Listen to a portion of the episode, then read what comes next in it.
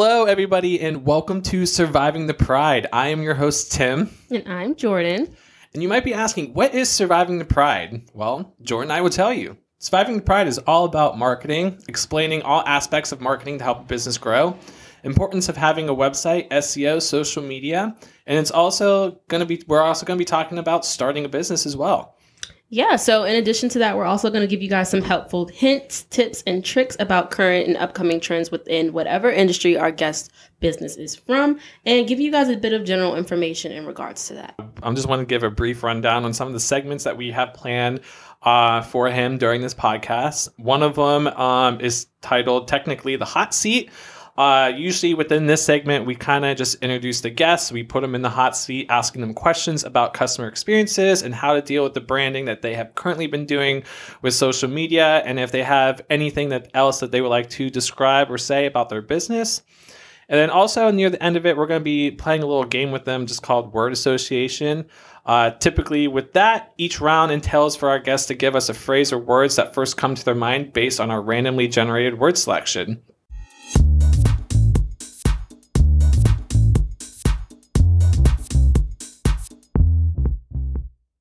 And on today's episode, we have some gentlemen from the Polymer Center here in Charlotte, North Carolina.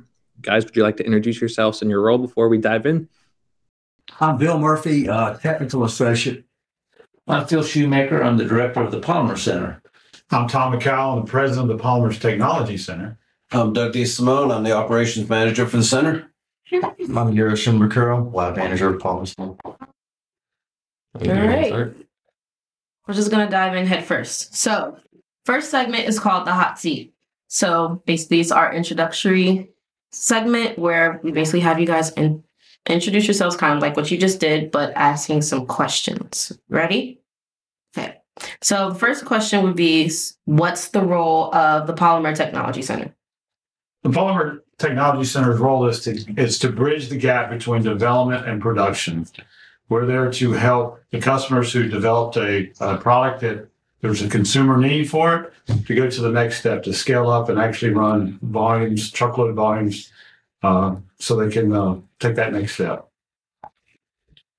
Okay. And then when did the business begin? Yeah, the, the business actually, the business itself actually didn't start till 1998, but it had a long history before that. It actually started off with uh, Joe Bennett and um, a number of other people working together with SPE and SPI in Raleigh back in the late 1980s when we were doing legislative receptions with SPI. It became real obvious to a person who was um, devoted to industry, what, what is now called the Industry Expansion Solutions or IES, uh, a gentleman by the name of Paul Kogel, who would periodically make tours around the state looking at the plastics industry, it became obvious to him that the needs of the plastics industry wasn't really being served through the universities, that there was a, a need for training and so forth. So he got together with Joe Bennett, who was always an advocate for increased training and you know better dissemination of knowledge, and um, started an effort to found an institution which later became the Polymers Center of Excellence uh, in 1998. Oh, wow. That's that was really informative. I didn't know that at all, actually. So, you guys founded, if I'm not mistaken, you said in the 1980s. 80s. Yeah. So, how has did, did you see any shift kind of in the mission statement from back then? Obviously, it's like not too much of a big time difference, but from then to current date? Uh, yeah, well, to found the institution, um, you have to work with the state of North Carolina. We're a 501c6, not for profit. When you're a 501c6, you have a mission that you get approved by the state. And ours is to support, maintain, and encourage the strength and growth of plastics industry in the state of North Carolina. Charles Case, who was the attorney who set us up back in the early 90s, got all of that pushed through along with a gentleman named Lynn Reese, who's still on our board. Um, and they ran the funding from the state and through NIST through um, IES. And um, at that point, the mission was mainly to do educational activities. Over time, we found that we could grow other aspects of our business, compound development, materials testing, and so forth, um, which also serves the needs of the plastics industry. So, yes, to answer your question, it does kind of evolve, but initially it was founded to be on the campus in the engineering department at uh, UNCC, and that worked terribly. Oh wow. It, uh, yeah, it um, required that we move across 85, find a new place, and kind of start over again in 2000. It was incorporated in 1998, so for only about two years, under the directorship of Bob Van Brederode um, on UNCC's campus, they tried that mission, but there was never any parking. And then, you know, every time they tried to turn on an extruder, people were pulling fire alarms because they thought the place was on fire. There was no good way to to fund the activities that would later come to the Polymer Center. So it was decided at that point to move on and go across the street, essentially across 85 And and into a no hard, no hard feelings. Though. No, no, No, no. They just had to. They just had to move. That's all. Yeah. Okay. Good. To, And then just coming off of that, what kind of products and services do you guys actually do there? Yeah, well, there's four main activities that we undertake. The first one's training, and we were just talking. You know, um, that's a that's a moving target. There's always a need for training, but getting the word out, what kind of classes we have, um, finding out who's interested in taking what. Those are those are tough questions, and so you'll see if you're looking at our website that that's um, that's constantly evolving. The two things that aren't evolving are the testing center and the compound development. That's been steadily increasing over the past 20 years. And that's where Euro and testing and Tom and the compound development have been uh, exemplary in developing that business. okay. So, what would you say your customer base looks like? We have over 500 customers. So um, it it's usually somebody has something to do with the plastics industry, obviously, but you know we'll get things that are a bit bizarre. Euro can talk about some of his testing projects a little bit later that really go off into the woods. Um, and right now, I would say the biggest driver for us is what we call advanced compounding. So and Tom can address this better than I can, but everything we do is covered by an NDA. So we're not allowed to talk about a whole lot of these specific customers or specific projects with the customer. But what we can tell you is people come to us with all kinds of crazy ideas about what they want to make. Sometimes it's not even poly- polymeric, sometimes it's something else. And um, we do, I think, a really good job in helping them develop their compound, telling them what kind of physical properties it has once it's developed, and then assisting them, as Bill Murphy will point out later, um, in finding, if, if we can't help them, finding people in this industry who can. And, and to jump onto that, um, we help customers from the from the very top, from the polymer producers, the manufacturers, all the way down to the uh, entre- entrepreneurs or startup companies. So we have that full gamut. Some of them don't have the equipment that we have. Some of them do, but the scale we have is perfect for them to do development run on what we call production equipment. But for them, that's development equipment. So what we would run on a 50 millimeter for some customers, that's how they scale up to their 100 millimeters. So they'll do development runs on our large machines. But then we have the startups that they don't have any equipment at all. They do the development work on the small equipment. And then if that's successful, which we've had a lot of success lately, then we move up to the larger equipment where they're doing uh, truckload volumes. And so Wow. That's not bad. All right. Well, I think that concludes that first segment. Tim, you have any extra questions? Um, I do have one. Um, looking at your website, you have a whole training tab about fundamental training, intermittent training, and advanced training. Do you want to touch a little bit on the training? Like, do you, is that something you advance on each level, or do you have to like pass a certain thing? Well, I think that the key right there is is I have to say, in the last uh, eighteen months, Uh, we've probably been to 12 or more trade shows and conferences. And 50% or more of every lead we've gotten is for employee development or training. So that's where our one of our big focuses at, at the present time. But that is such a moving target. This is is really painful for me because we've tried a number of different things with varying levels of success, mainly failure. A lot of failures. Yeah. I That's mean, how you learn, though. Mm-hmm. But that, well, the problem is it's hard to. Everybody agrees that you need training. You've got this new workforce. Old guys like me are leaving the, the, the workforce, and new guys need to come in and take their place. That's clear. Somehow or the other, you have to transfer that knowledge, though. Mm-hmm. And that normally comes down to something called training. Well, okay, where are you going to go to get it?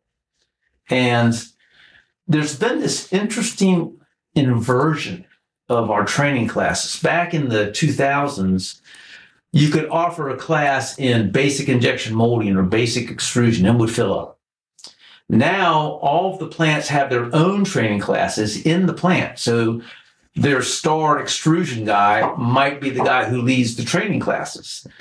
You no longer need an elementary class in extrusion, but their star training guy loves to come in and see a class on twin screw extrusion technology. That class always fills up. So we've changed the model initially from a basic kind of class to a more advanced class. However, only a few of those classes have really struck a chord, really resonated within the industry. And I think part of that is people don't know about it. So I know you guys are not extrusion or injection experts, but when you think about how you make a compound, you put stuff into an extruder, it mixes it all up and disperses it, and it, it spits it out into uh, little pellets. Well, those steps, putting stuff into the extruder, the extruder itself, and then pelletizing it, which is what Tom does all day, every day. Those three steps are really complicated and they can drive you absolutely out of your mind. So Bill and I put up, put our heads together and we said, I know, we'll do classes on how you put the stuff into the extruder with these things called feeders. Nobody signed up. thought it was a great idea. Yeah. And I, th- I think it's still a good idea. You got to get the word out, though. And that's where we're failing. Ditto, we did a pelletizing class. Now, that turned out really well because everybody hates pelletizers. They're the most problematic piece of equipment on an extrusion line. They're forever breaking down, they're a bit delicate. And if you drop something in them, it completely destroys them. So, people have learned that they really need to know more about them. That class filled up, but we also had a lot of marketing help. We did. So, to answer your question, training is not a simple subject to talk about. It's- Okay. It's, it's one of our biggest headaches, but I also think it's one of our biggest opportunities. So, mm-hmm. we're, we're struggling with it right now. Okay. That makes sense. All right. Good. All right. So, second segment, specially curated for you guys, just for you. Um, it's called it's called Down to a Science because I know not a lot of um listeners may understand what polymers exactly are. So basically, we're going to explain what it is. We're going to define what it is. We're going to see how this science benefits your company and how it can benefit some of your potential consumers. First question Can someone define a polymer? Because I'm very confused. Oh, everybody looks at me, I guess. Um, polymer is just a repeating unit of what's called a basic unit called a monomer. So monomer is just a, a clearly defined chemical structure that has a defined start and finish point. Mhm. And a polymer just repeats that end to end over and over again.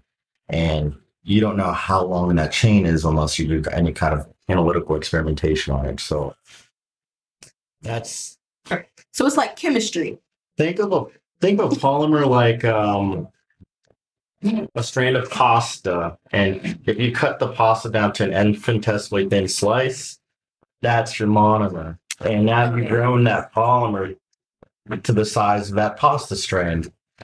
And that's kind of that's kind of like a, a basic model that you hear about like in, in grade school or undergraduate science like a, a basic model. So for and with polymers you can have like two different domains. Like you can have a crystalline domain where there's a unique unit cell structure or there's like a defined shape for that crystal. Mhm.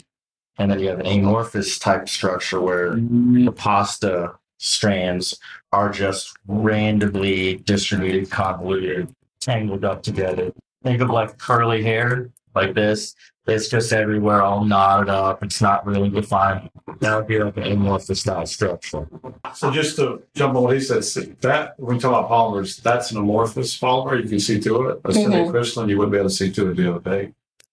And what's, what's unique about PET is it can be both amorphous and semicrystalline. So if you if you extrude this and melt it, it comes out clear.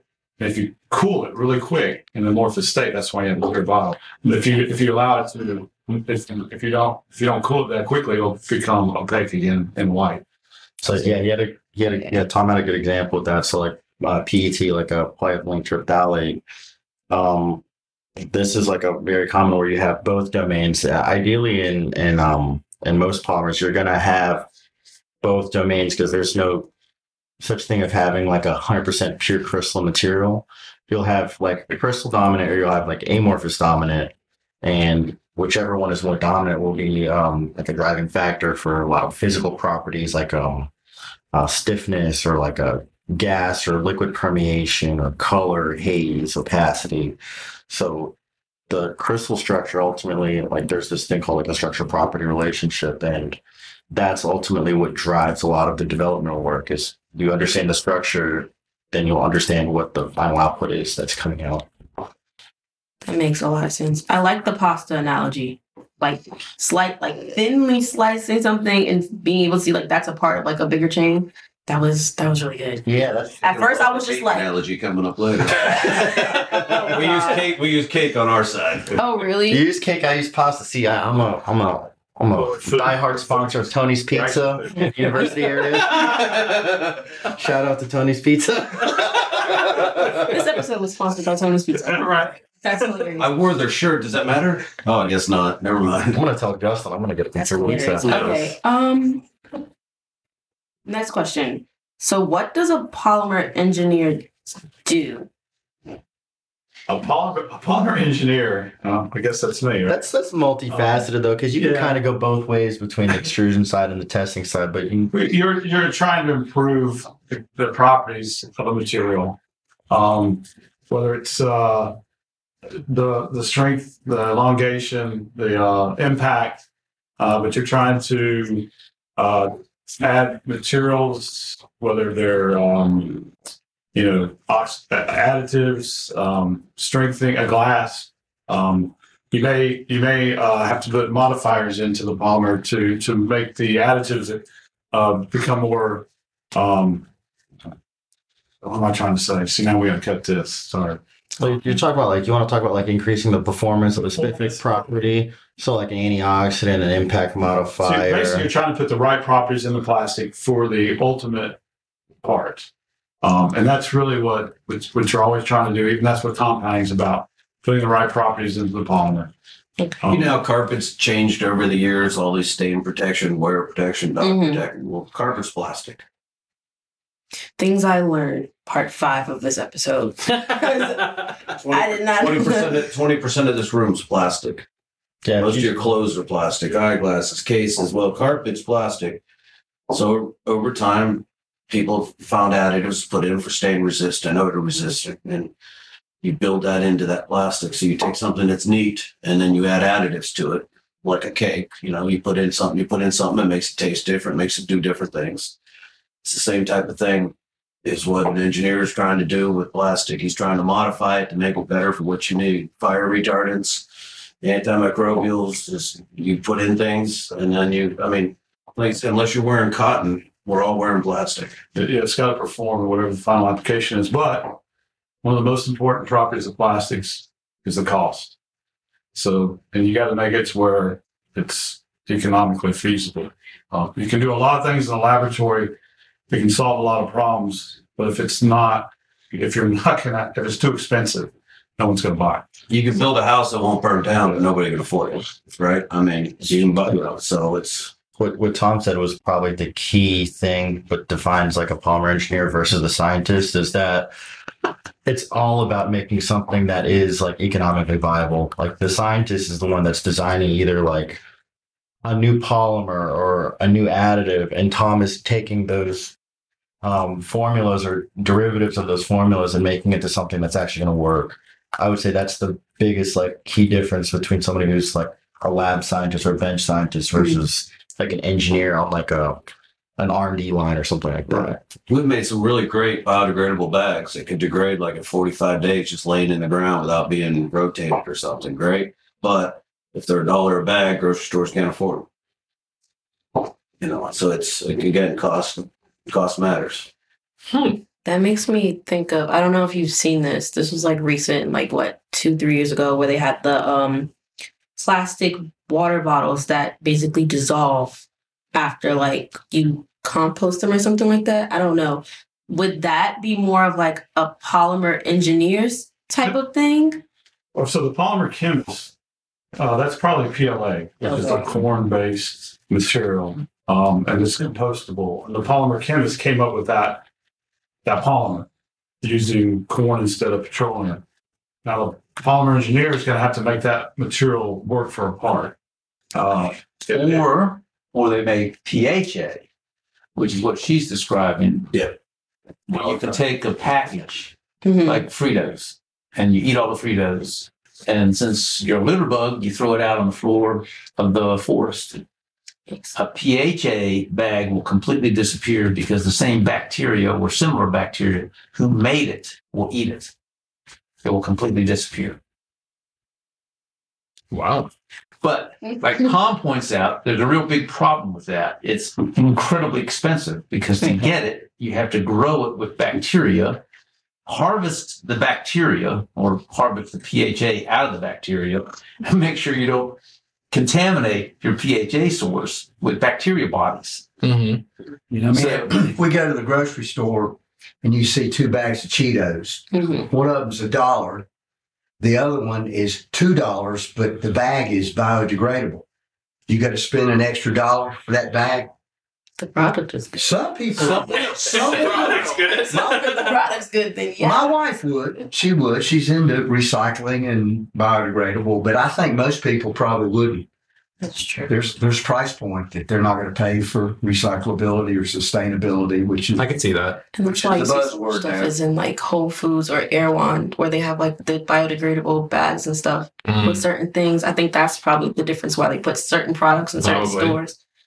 Well, so as Euro and Doug were talking, he's talking about a, bio, a completely biodegradable plastic, but then you can also modify it to e- either improve its physical properties or make it more biodegradable or more quickly biodegradable. for less cost. Yeah. And then there's things that we're doing that have nothing to do with plastic. And it's completely about biodegradability. That actually leads into my next question. So, what are like the various types of polymers or like other um, compounds that we interact with daily? I know you guys pointed out um, carpets, Clothes, clothes, bags. bags, water bottles. I don't know if there's anything the else. parts in your car, like the from like the '90s up until now, like every year, like the uh, uh, the EPA uh, tries to um, mandate like uh, fuel efficiency, and to get that fuel efficiency rating for each like car brand, they're having to lightweight their cars. So how to lightweight your cars? You use you you, you stray away from metal. And you start incorporating plastic materials like your your headliners, your dashboards, your um your door liners, your seats, all of those have some sort of most likely like um that's some sort of vinyl compound, right, Tom? Yeah, uh, uh, I mean, I think there's a great commercial out now where it's talking about if plastics were to disappear and everything around everybody just starts disappearing. Disappearing. I mean, your shoes, like automobiles, like everything's going electric now. You got to have a lighter car, so a lot of metal parts can be replaced with uh, with plastic. The thing that the, I think we're getting off on a tangent here, but the it's the single-use plastics that gets a bad rap. It's the bot, it's the water bottle, it's the it's the bags, and that's where everything. A lot of people are focused on how do we make that either compostable or recyclable. And right now, all these bottles are recyclable, but we're not doing a good job recycling. Um, so, I mean, in medical, plastics are essential in medical. any surgeries you have, um, the the IV bags, the catheters, um, plastics is not going away. But we what we have to focus on is how do we eliminate, or how do we do a better job recycling, or how do we do a better job making things where they'll disappear in the ocean if they get in the ocean to a degree. And I don't remember what the question was now. and I got off the thing. I think uh, it's, it's plastics in your daily life. So yeah, Yeah, uh. I mean, uh, Pe- People don't think about it, but my whole left shoulder is plastic. The screws, the sewing in there, the clips, everything they use. His actual shoulder. My hip, I said, my hip in January. It's it's ceramic on one side, plastic on the other. And people just, you know, but you don't want that to tear up. You want, I want that to last twenty years. I don't want it to break. right. But if you look at the volume use, it's as Doug pointed out, it's carpet. If you look at your house, the floor coverings, the wall coverings, all the plastic pipes for water, the insulation on your electrical lines, all those pieces are plastic. And so increasingly what you've seen is a move away from wood, metal, and glass to plastic. It's it's the first completely new family of materials in about 10,000 years. So, yeah, of course, when you finally come up with that, if they were invented today, if they hadn't existed earlier, they'd be considered a green material because they replaced so many materials at so much lower a cost and at so much lower a cost to the environment than the alternatives.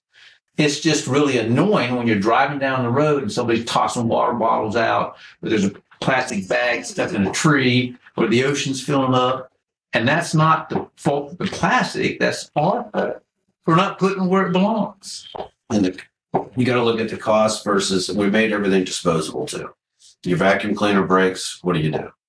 You don't go. You you don't call Hoover for repair. You throw it away. It's one hundred seventy nine dollars. Microwaves used to be two grand. Now they're ninety nine dollars. Most of it's plastic. So it's only going to last so long. But we have to find ways to recycle, reuse, redo that. But then you got to separate the guts and what's in it and mm-hmm. that's a whole nother a whole nother avenue. But we've we've made everything disposable too. You know, even even these cars, when you get plastic parts, they're going to be easier just to throw away the fender. We're not going to putty and patch them anymore. Hey, we injection mold one for twenty five dollars. I think the most shocking one to me was the clothes. No, honestly. I didn't know plastic was in the clothes. to be honest. All this Well, that makes sense. Well, I Dry can see that, but like, rayon. Like spin. yeah. You, yeah. you know the old polyester suits. Well, polyester's plastic. I should have known. Unless From you the have poly. cotton. Yeah. cotton. True. Should have known from the poly. I'm a trader. I'm wearing wool right now. Uh-huh. You know, I hate to say it, but wigs. Most of your wigs are all Oh yeah, plastic. synthetic. Mhm. Even though, Oh, even though it feels like hair, it's it's Yeah, those are the ones that turn green if you wash them too much. Really makes you look like a The synthetic?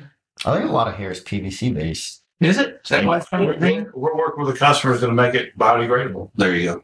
I wasn't sure what we could say there. God, don't say the customer, don't say what it Yep. It'll make it black. biodegradable. That's That's really cool, actually. that is. So the you know the idea of what we have worked with, we could sit here for you know Oh, there's all kinds of- hours of fun we have. It's, that's why I love going to work every day. It's it's you know and my, when I tell my wife sometimes what I'm doing at work, she's like, "Really? Who would have thunk of that?" You know, and it's like um, you know you know you got guys with credit cards saying, "I got an idea, let's try something." Then you got engineers saying, "I've been looking at this for the last seven years. I think I have something." It's a great, just a great place to go every day. But we'll get into that later. I'm going to say, if I was a scientist, God help us all. I'd be making everything just because I could. Just because I could. I would. We got a lot of people like that. No. Yeah. Come down to Polymer Center. You'll We meet a lot of them. You them. fit right in. be like Jimmy Neutron. See, that's, we have companies like that. They have these great ideas, but they don't have the equipment to do it. So they come to us. So we have the equipment and the experience and the knowledge to be able to take their idea and make a pellet so they can make a part. There you go. Wow. Bring them your idea. I want to make Goddard from Jimmy Neutron. I want my own robot dog. We saw those in Just Galveston. We did. Wait, for real? Yeah, We did. real. They kept coming up to me, looking at me, and I'm freaking out because he just had this weird looking face. I'll show you the video after that. Oh, yeah. I'll take a video. It's This a is neat dog. the And It's been up the bag. 18 year old kids were Yeah. running them. I was And like, they I roll need- over. just made her day. But you really, really did. Because now I'm gonna be like, what can I do to You could get one. Right. Yeah. Oh my gosh. Well, that I like how all the questions are like leading on top of each other. Because the next one is what polymer processing does the center start to receive more requests for it? Biomaterials. We were just talking about it. Biodegradable, compostable, anything natural. renewable, Renewable. recyclable. They're trying to get rid of the single use plastics where if it does end up in the ocean, it'll go away. Um, now, the challenge with that is they're, they don't process as easy as petroleum based or thermoplastics. So there's uh, different processing that we have to use, different screw designs, um, different molds, different molds. But that's really, it seems we're getting a lot of interest and a lot of work. And, and not just us, I mean, nationwide, there's a lot of push for this. Um, Part of the reason too is if you're going to develop it, you want to be able to develop it on equipment that's already out there. right. Doesn't do you any good to develop this great something and then have to spend $10 million on a piece of equipment to run it. So people are coming to us saying, can you still use your plastics equipment to process this? And we've been doing it for years now. And And, and that's important to investors too, because they want to make sure that they can take this product and run it anywhere that runs plastic. And, and our equipment is industry standard. Right. A lot of it's 20, 25 years old. You know, the 25 year old extruder will make a product just as good as a two year old extruder. So, Well, we have to admit that we end up modifying things well, dramatically sometimes to get it to work. yeah, the 25 year old one has more duct tape on it. Duct tape fixes all. But now, Patent pending. but now also with that, recycling is huge now because, you know, there's two ways to solve the problem. Either you make it disappear or you just keep using it over and over. And they don't like each other. Recycling doesn't like biodegradable material getting into the recycling stream. Um, so we're seeing a lot of push recycling. And every time you run, every time you recycle it, you lose some property. So you have to come up with the additives that's going to keep the property so you can make the same uh, product every time. same quality. Same quality. Uh, you can see now, I don't know if you've noticed that uh, Coke has gone to all clear bottles. You Oh, don't yeah. have a, a yellow bottle, and that's for recycling because that's the, that was one of the hardest things. That you have green, yellow, different color. You're trying to make bottles, you can't do that. So that Coke has really pushed. I guess others will follow it because again, and but I I think until it's mandated, it's because it's again, it's sometimes it's more expensive run recycled material than it is prime material. So It also goes with the price of oil. Yeah. Oil goes up, recycle becomes more valuable. Oil drops, recycle becomes less valuable. So, so we're seeing a lot of customers come up with recycled product, and we're trying to make a, a final compound that they can reuse at you know an economically viable uh, uh, product. So because it's, it, I think there you, there's going to be mandates. I think everyone's pushing to have at least a certain percent of recycled in their product by you know I don't know what the 20, 25 or whatever, but the recycling is also a big. It's here to stay. Yeah. You've seen uh, plastic decking, right? Decking boards.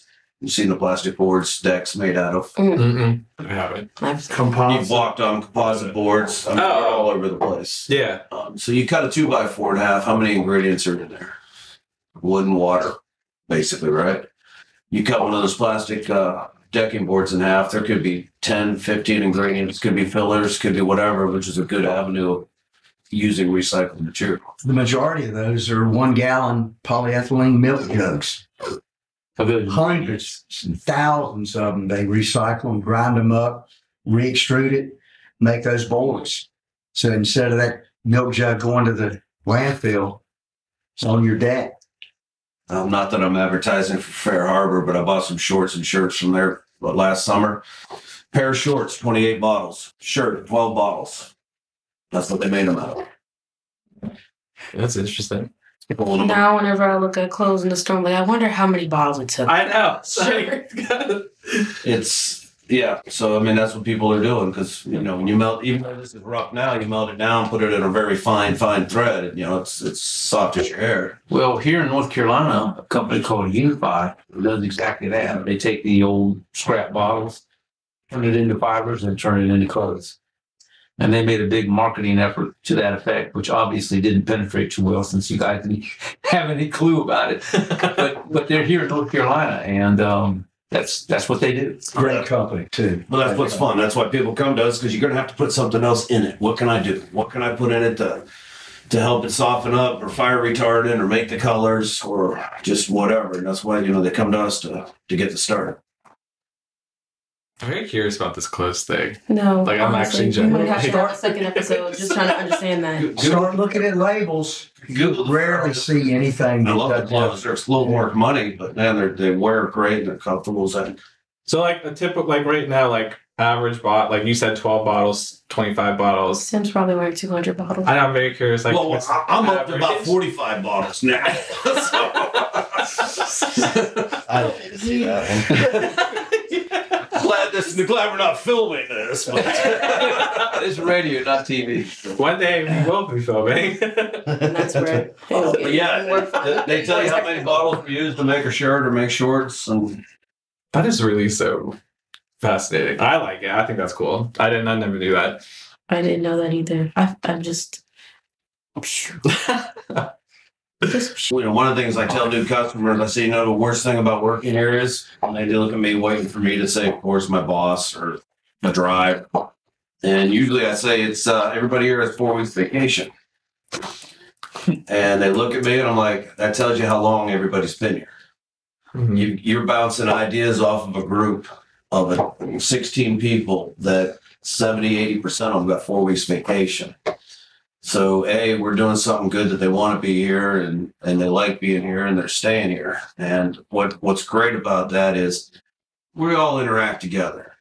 If if I'm helping a customer, it's eventually going to end up in injection molding down to Euro. So Euro has an interest in making sure that I'm helping him, he's helping me. Phil and Tom are making sure that everybody's working together as the groups are, just because it's trying to make sure that you're getting all the information you can from everybody we have. Everybody that runs equipment out there knows products inside and out, knows equipment inside and out. So if something comes up, it's not just yes or no. We can help make changes. All the guys, everybody has seen so much. It's just they like what they do and they like helping people develop. Because I tell everybody comes in, we can do anything for a PO, but if we don't make you something, you're not making money. You're not coming back. You're not, you know, you're not talking good about us. And we want to get you something. We want to help you keep going to the next step. But just uh, enjoy going to work. You know, there's plenty, plenty of times if we have a customer come in for extrusion, they want to sit and talk. You know, we go grab Euro. Let's, you know, let's everybody, you know, Euro. We're going to take 15 minutes of your time, and we're all going to sit. You know, a lot of the customers they'll come in first trial with an idea, and then the second trial they're like, "Hey, let's talk ahead of time. I want your ideas." We'll all sit together, round table, talk about where they could go, screw designs, machine changes. Maybe there's additives out there, different additives they could try, and you get that. You get that. It's it's personal. Is what it really comes down to. Is it is personal. We are we create a relationship with most of our customers that you can't, you know, they look forward to seeing you. I mean, guy brought me four dozen cookies yesterday. I tell you what, he well, Doug is, is not being exactly honest. What the customer said was he extorted four boxes of cookies from them. He, what he said to them was, "If you come back, you got to bring me cookies." Well, Okay, well, what kind of cookies? Because then. oh, the best Oh, Oreos and chips and wood. Yeah, they were See, now good. you lost me. I'm sorry. Uh-uh. That's not my- what's Not my your go-to cookie? I have to bake my cookies. I don't like the ones in little packages. I'm sorry. Well, now we do have people who do that. We have people make pies, and um, yeah, I had an apple pie. It was really good, and you know, a- again, it sounds weird, and this is whatever. but I've been invited to two weddings of customers, Oh, that's personal for real. You know, and you know, rest Michael's Soul. I used to love going down and meet with him and having a cigar and a drink. It's like you're working And- with your friends every day. And, Yeah. you know, it's uh, Adam, rest his soul too. Unfortunately, um, couldn't wait to see him, and we shared grand picture, grandbaby pictures. oh. You know, when he walked in, it was like, I don't care what you're here for, Adam. Cop up the phone. You know, he he pulls out he pulls out the grand. He he loved being a granddad, and I got a little three and a half year old. We're changing pictures, and No. you know, oh yeah, he wanted to work too. All right, let's let's figure that out. But mm. it's it just that's what happens because we take an interest in who's here, and, and just it, it makes it nice. And you know, Euro had customers the last three days from out in California, and there's a bond between them, and you know that interest it makes it better. It just makes everything flow better. Yeah, I think what's unique about us, I think I tell everyone this is you can come to the center. You can run several formulation, five pounds, whatever. We can inject your mold. We can do the testing all under one roof. And then if if if you hit on one and you got a customer that wants thousands and thousands of pounds, we can do that too. And that's kind of unique. You know, you have those mega comp or compounders that can do the truckloads, and you have the research centers that can do the small amounts. To have it all under one roof in one place. I mean, that's really what makes it special. And we we we establish these relationships when they're doing development work. And now, when they want to go to production, they don't have to go somewhere else and try to establish a new relationship with a compounder. They know who we are. We're the same people running the small machine as the big machine. And if they're, we're there, if they want to use us, great. And and that's I mean that's why we formed the the Polymers Technology Center was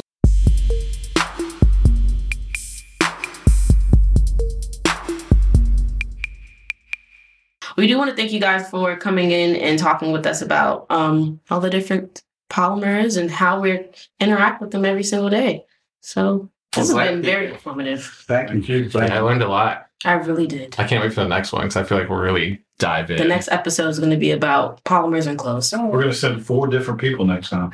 that works. We could even come to you. That would be you guys would like. That would be That was Just out of I would start curiosity, recording. who's, who's going to be the Yeah. one that does come? Thank you.